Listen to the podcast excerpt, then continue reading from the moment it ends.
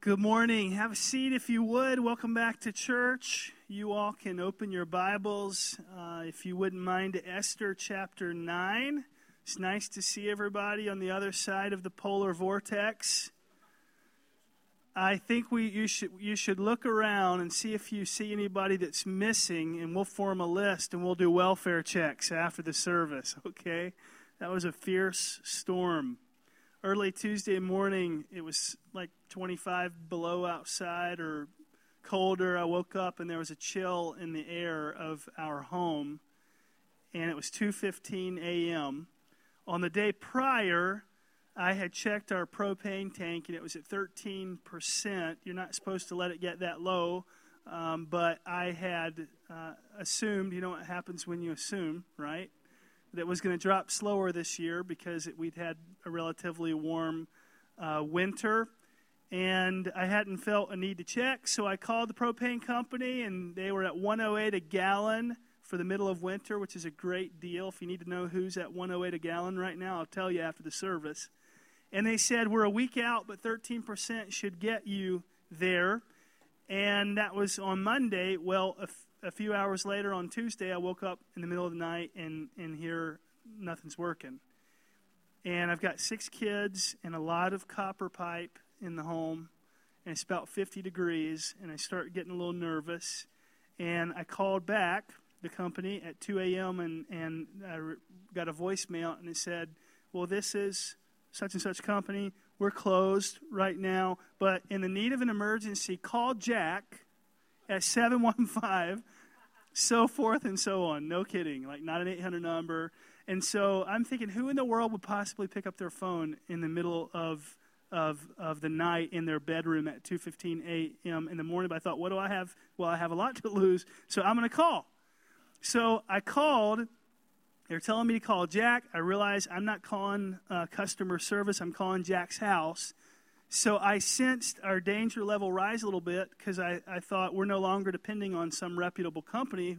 We're depending on, on Jack and on Jack to be awake, right? So would Jack hear the phone ring or, or wouldn't he? So I called Jack. One ring went past, two, two rings happened, and all of a sudden, uh, hello, this is Jack. I'm like, Jack! Jack! And I said, You picked up the phone. I said, I'm without propane. It's the middle of the polar vortex. What do I do? You know, I'm responsible for seven lives besides my own. Would you help me, Jack? And Jack says, Well, I'll put in a ticket and you'll be one of the first homes we fill up in, in the morning. And I said, what do you what do you mean morning? You mean like 2:30 a.m. morning, right? That's what you're referring to, Jack? He said, No, I mean the morning. I said, Jack, it's 35 below outside. On the other side of my wall, stuff's dying. Like, that's not going to cut it. And so he says, I rest assured, if you'll just stay warm, the house temperature won't drop as fast as you think. It's going to be okay. Let me walk you through a couple troubleshooting mechanisms, Jack says. So he has me outside, 25 degree below weather, pouring hot water on regulators on the propane tank on the side of the house nothing's working. I keep checking the furnace. It still uh, shuts itself off. Well, I call at 4.15 in the morning, 4.30, Jason Cavadini, because I know he wakes up that early. And I said, hey, you got any ideas? And he says, yes, I do. Because his dad's a furnace guy. Plus, he grew up in the Midwest. I should have known this, apparently. North Carolina boy didn't know this. Check the air intake pipe on the outside of the house. It's probably crusted over with ice. So I put on my gear. I went back outside. It wasn't 50 or 75%. It was 30% covered in ice. Took a broom handle, knocked it, furnace, whole house heats. It was beautiful. Instead of having seven kids at 7 a.m. or six kids and my wife around a, a little space heater huddled in the corner, we were moving back and forth throughout our house. It was, it was awesome. So here's the point of sharing that uh, story. Um, realize it or not, we're leaders. Every one of you is a leader in some capacity and you will make decisions like I had to make that night, a series of decisions that will affect people and implicate people beside yourself. Maybe your husband, maybe your wife, maybe your kids, your grandkids, your coworkers. And in Esther 9, we lean into a story, we've been in, on the story for quite some time, of two powerful and significant men that I want to talk to you about summarily this morning. One man's name is Haman. He's from a family called the Agagites. You know that, that last week or the week prior when we looked at this, he died in the story. He's a godless man. This is a godless family, a godless people. Not everybody belongs to the Lord. Not everybody is going to heaven. Not everybody um, has a regenerate heart. He's a bad man from a bad line. He's headed toward a bad eternity, and he's issued this decree. He's risen up in the Persian Empire to such a degree that he can actually take human life. And he talks Xerxes into issuing a death sentence for the people of God that on a particular day, all the people who love the Lord, the God of Abraham and Isaac and Jacob, would be smitten. And in a great reversal, in a beautiful, providential reversal, the man who was high, Haman, was taken low. The man who was alive was put to death. The man who wanted to kill Mordecai, who would subsequently take his place as second in command, God fearing, God serving, um, the man uh, who wanted to kill Mordecai himself died. And he was impaled on a pole, if you'll recall, in his own yard in front of his own family. By contrast, the other man is far from perfect, but in a great twist of fate and in, in the great, again, providence of God, he takes Haman's position he gets the king's signet ring. He becomes the king's power of attorney. He starts calling shots on behalf of the king. And while the decree to kill the people of God cannot be reversed due to some law of the Medes and Persians in that day, Mordecai issues a new decree that the people of God can defend themselves. This is where we left off last week. Why can't uh, it sound silly? Why can't that law just be reversed and um, and and save us from from all this human suffering? Well, let me ask a similar question. Why did the British do gentleman warfare? I mean, that's kind of a dumb idea, isn't it? Just line up a bunch of people and exchange cannon fire. I mean, it's not very smart. Okay? I mean, history is full of things where people did things in odd ways. I mean, down the road, it's going to be like, why did you use a rotary phone? Like, that's one of the dumbest things I've ever seen, right?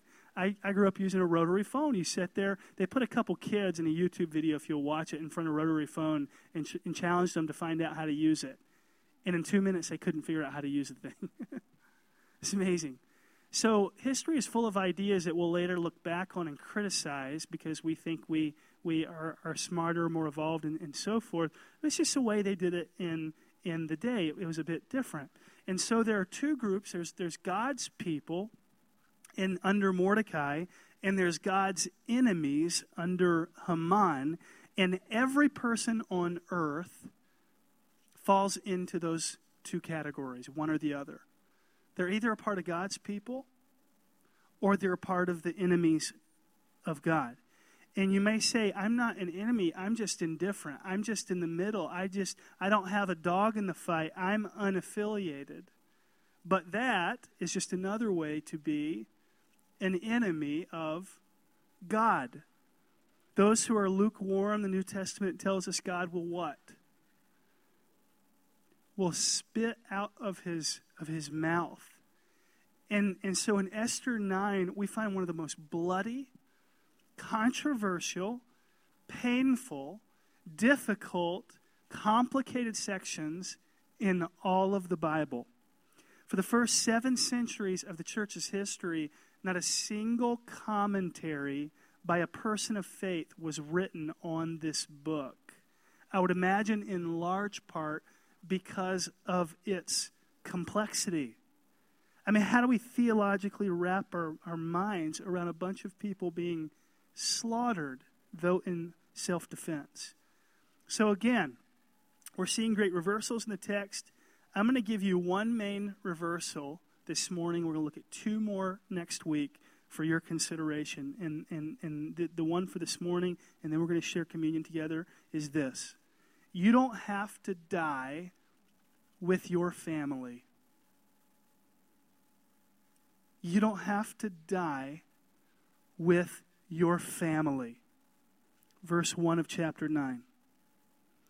Now, in the 12th month, month with munch, in the 12th month, in the month of Adar, this is an ancient calendar, on the 13th day of the same, when the king's command and edict were about to be carried out, on the very day when the enemies of the Jews hoped to gain mastery over them, the reverse occurred. Everybody say reverse. Let's say it again together. Reverse. The reverse occurred. The people of God were going to die. Now they're going to live.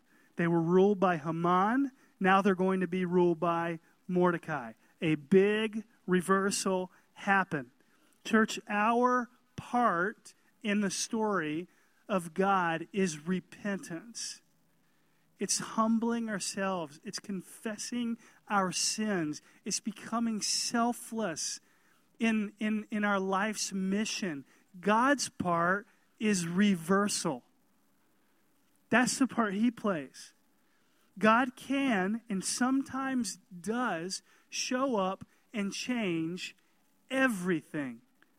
Everything. I've told you before, but we have we have new people my, my grandpa was a smoking, cursing sailor in World War II, knew nothing about Jesus Christ. He, he, he was an enemy of God. He lived his life with, with relatively no morality.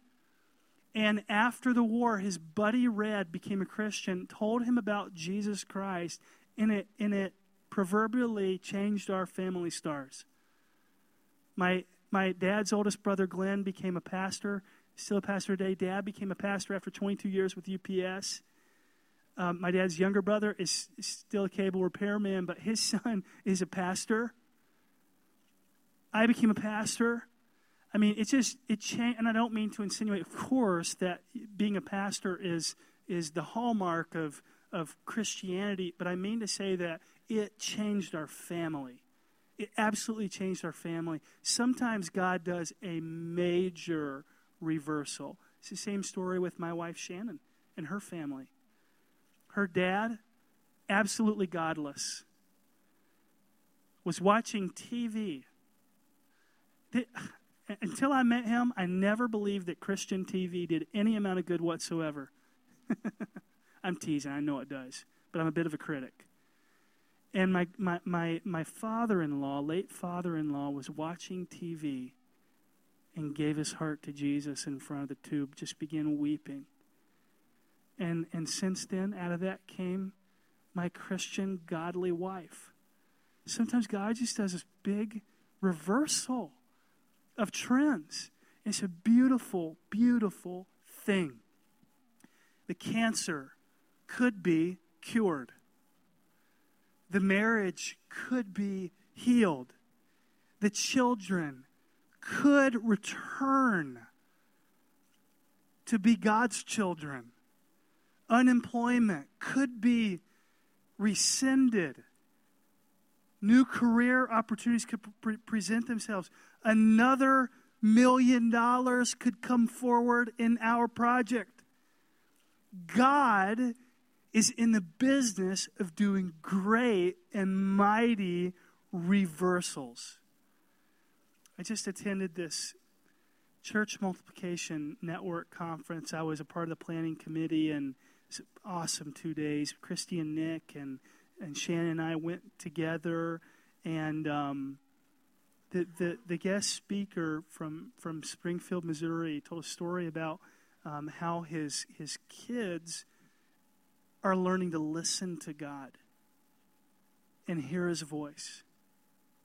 As seven year olds, nine year olds, 11 year olds, they're learning to hear the voice of God. And it reminded me of another story of um, a, a, man named Peter Haas, who Nate and Rebecca know, and, and Leslie and Dan know, and others in this room, Rebecca and uh, knows, and, and, and the Bowers know, and, and others who, who left and went to Minneapolis. His daughter has a dream of a facility full of people. It's, it's kind of like an operatic look, it's a more historical building.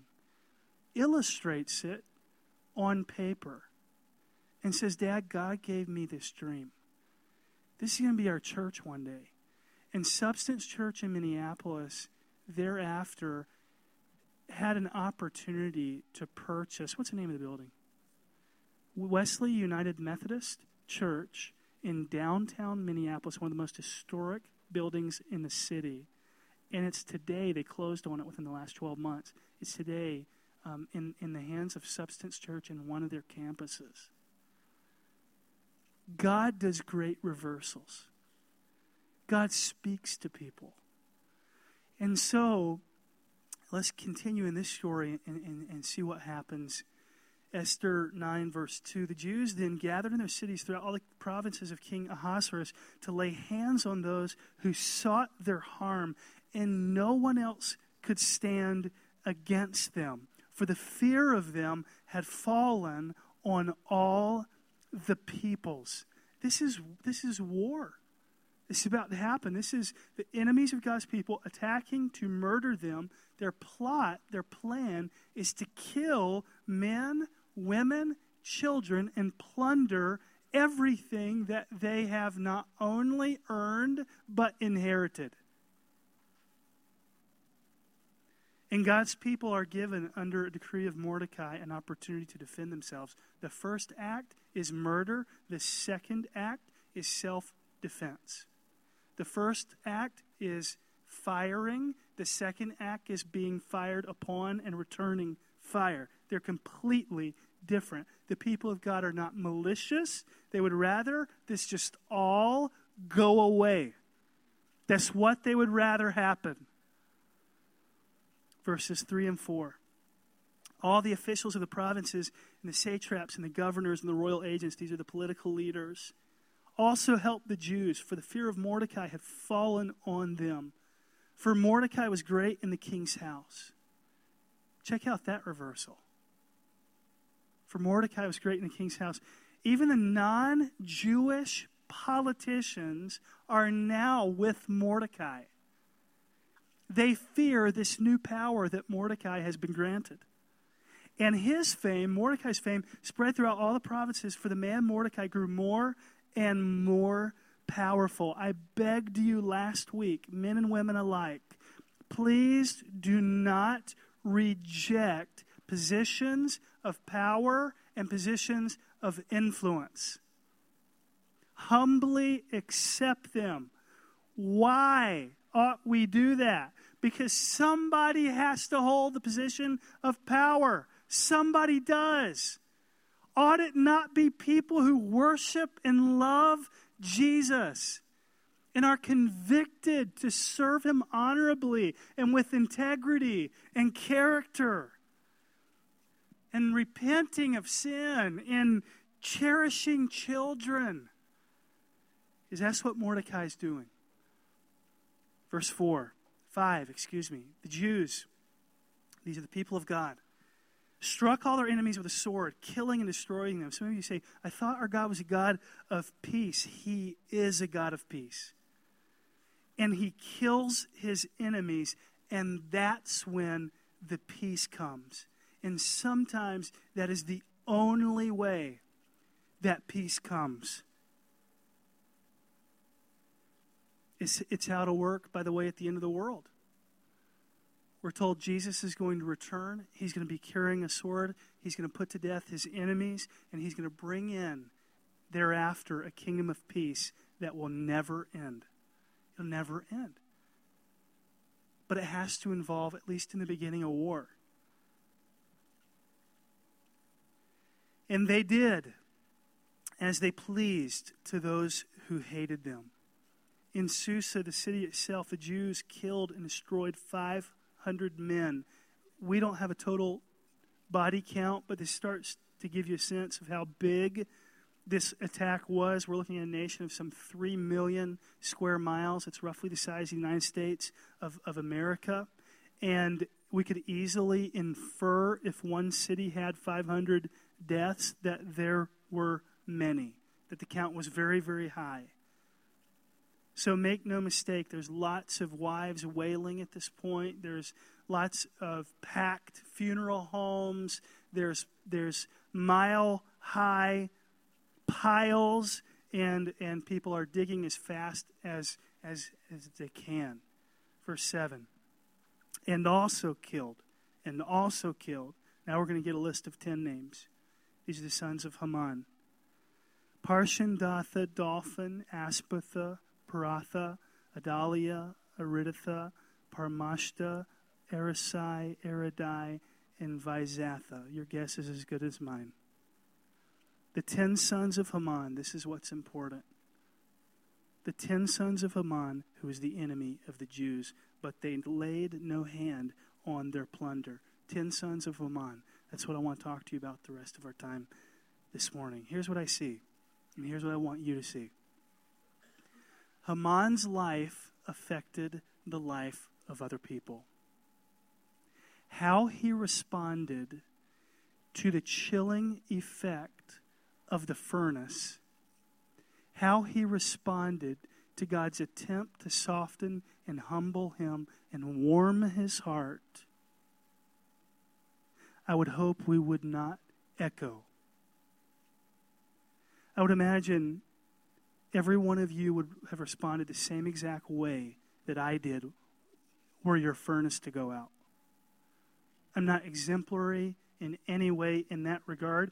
You'd have found the root of it, you'd have had the problem fixed. But, but do you give your spiritual life the same kind of care and attention as you do your physical life? Because attention to spiritual things isn't less important to attention to, to encroaching physical danger and death. It's more important than potential physical death. The implications affect people beyond you. Your children, your grandkids, for an eternity. How quickly are we to respond to malfunctioning furnaces and bursting pipes? And how long have we ignored the threat of hell? The threat of an eternity away from Jesus Christ. Mordecai's sons were brutally executed because their father wouldn't repent of his sins and instead insisted on remaining prideful and arrogant and selfish and egotistical and stayed inwardly bent. Here's the great news for the heart that's willing to bend itself out and to let Jesus in. You don't have to die with your family. You don't.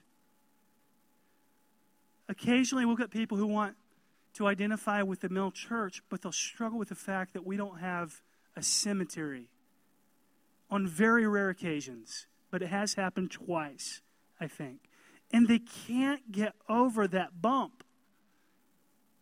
they just they just wrestle with that and, and wrestle with that. They can't fathom not occupying a grave beside a family member i, I guess uh, due to the policies and restrictions of of the churches of their mothers and fathers and grandmothers and grandfathers to only allow church members to lay beside the family members. I want to share this with you.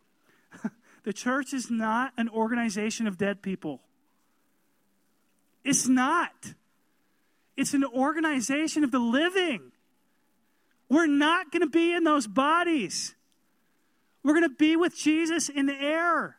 So what do we do? We say find a cemetery where it's it has a nice view and be buried there. You're not going to be there anyway. It's for your family. It's not for you.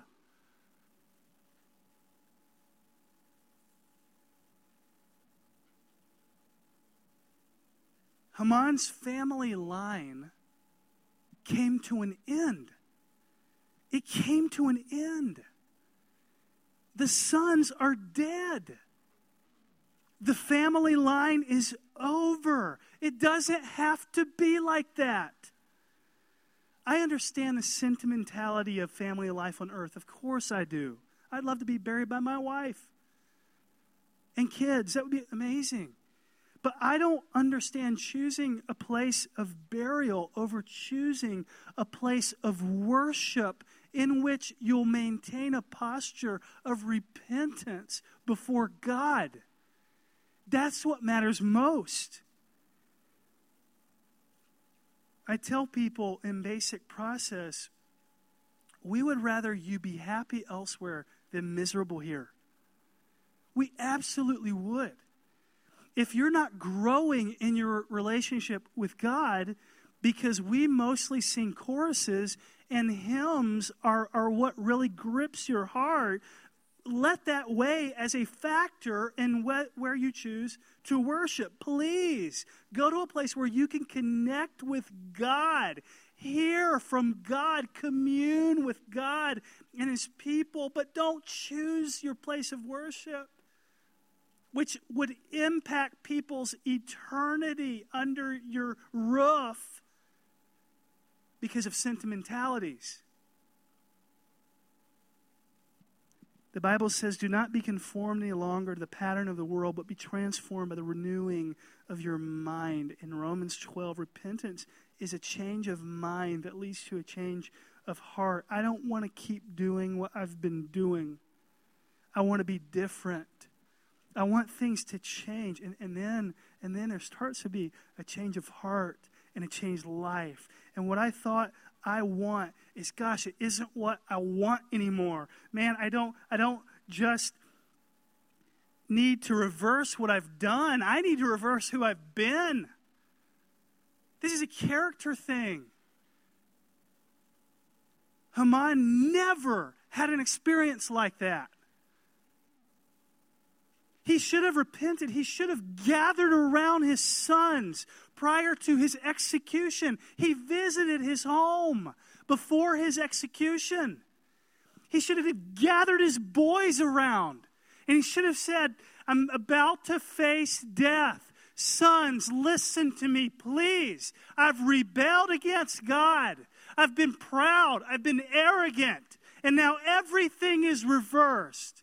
I'm facing death. I'm going to be crucified in the yard that you played ball in. Whatever you do, turn to Jesus. I'm going to be impaled in front of you and your mother, hanging lifeless from a 75 foot pole.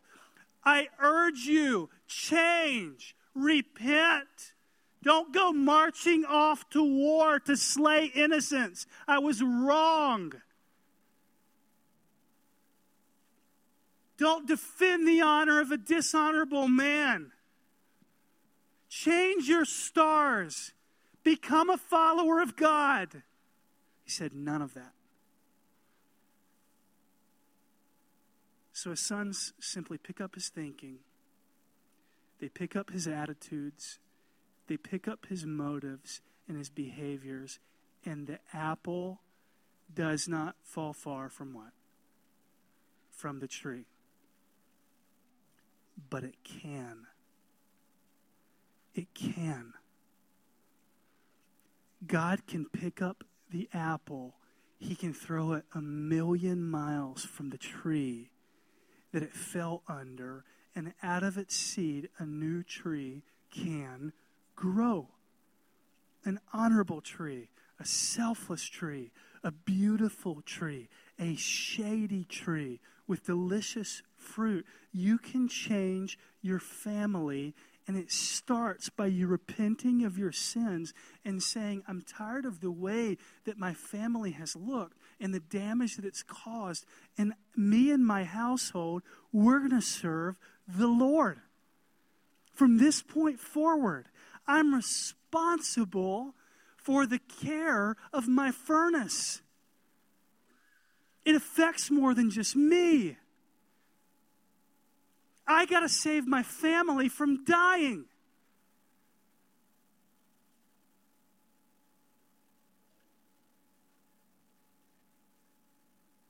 You, you can be the first link in a chain that has had thousands of years of disobedience and start a chain that's had thousands of years of obedience. I met someone that did that. A great reversal. This week, I got to attend an, a memorial service for the mother of one of our church members, Bob Colt. Bob's mom's name is Pauline.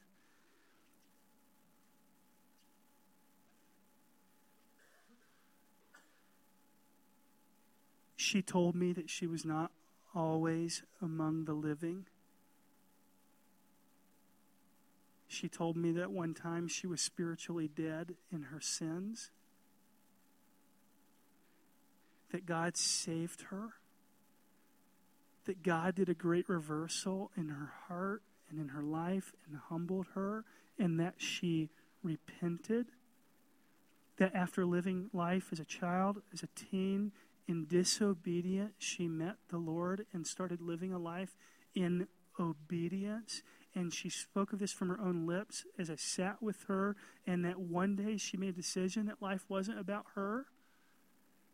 It was about others, and, and she was forgiven of all of her past and future sins, and she became a woman of grace and of light and of positivity because God had opened her eyes and thereafter her heart. And such was the reversal of her soul that she wished, she said, to die in the spring so that the grave diggers didn't have to deal with the frost on the ground.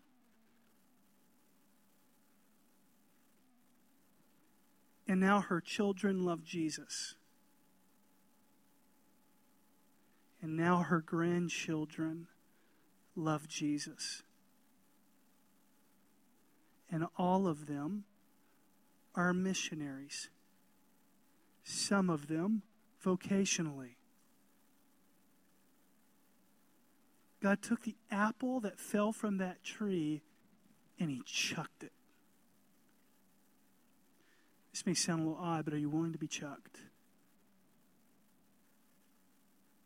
For the kingdom, not only for the kingdom, for everybody who's under your responsibility and your care. Father, we see two polar opposites in this story. We, we see a man that resented your people and your ways and puffed up in pride and resisted. And he paid the price, and his family paid the price. And then we see a man who gradually, over the course of months and years, yielded to your spirit, yielded to your ways. And we see that you, threw his apple, and it grew. It sprouted, the seed did. The tree became strong, and he became very influential. And so, God, we ask that you would throw us, that you would, those of us who came from from rough backgrounds, those of us who have family members who don't know Jesus, um, we're going to do our best. It's your call to reach people, including our family members, for the gospel. But Lord, we just make a commitment this morning in our heart and our mind that as for me and my house, we can't control much else. As for me and my house, we will serve you. We will love you. We will treasure you. We will honor you.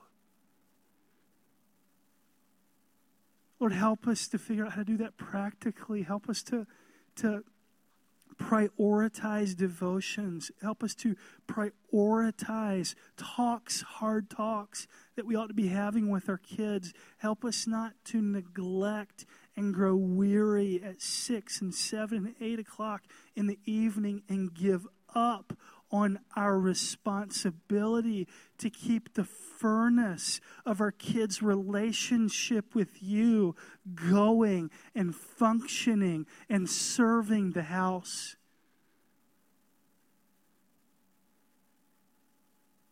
Help us, Lord, to lead our kids to you.